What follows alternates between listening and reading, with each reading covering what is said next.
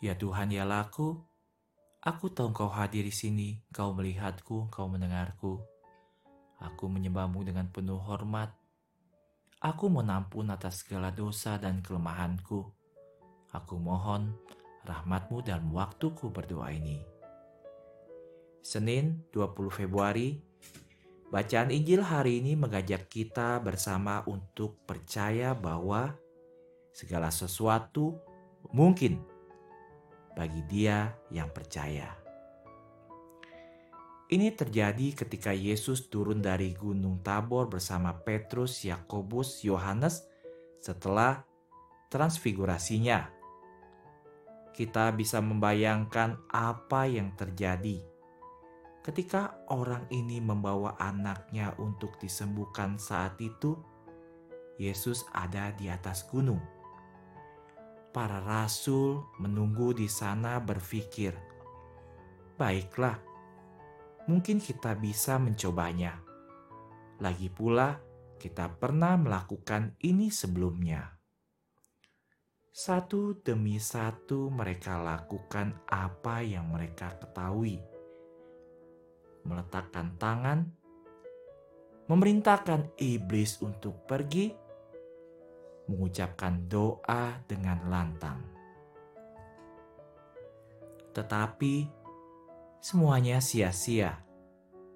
Iblis masih menyiksa anak laki-laki itu dan ayahnya menjadi putus asa. Para rasul kemudian menyuruh orang itu untuk memiliki keyakinan lagi dan memberitahu bahwa Yesus tidak akan pernah gagal. Mungkin sang ayah akan menjawab, "Ya, sebelumnya Yesus telah melakukan dengan orang lain. Begitu juga Anda, murid-muridnya, juga telah melakukan ini, dan saat ini Anda semua gagal. Bagaimana jika kasus ini berbeda? Bagaimana jika iblis ini lebih kuat? Bagaimana jika Yesus juga tidak bisa melakukan apa pun. Ketika Yesus tiba, sang ayah menceritakan semua kepadanya dan mengucapkan kalimat sedih ini. Jika kamu bisa melakukan apa saja. Yesus tidak menyukai kalimat itu jika kamu bisa. Dia mengulangi ini bukan masalah apa yang saya bisa, tetapi tentang apa yang kamu percaya. Karena segala sesuatu mungkin bagi dia yang percaya. Akhirnya pria itu mengerti ketidakpercayaannya mungkin menjadi penyebab putranya tidak sembuh. Jadi dia memohon untuk iman. Tolong ketidakpercayaanku ini. Sebuah cerita sahabat. Sang dokter memberitahu sepasang pasangan bahwa mereka tidak akan memiliki anak. Wanita itu pergi ke misa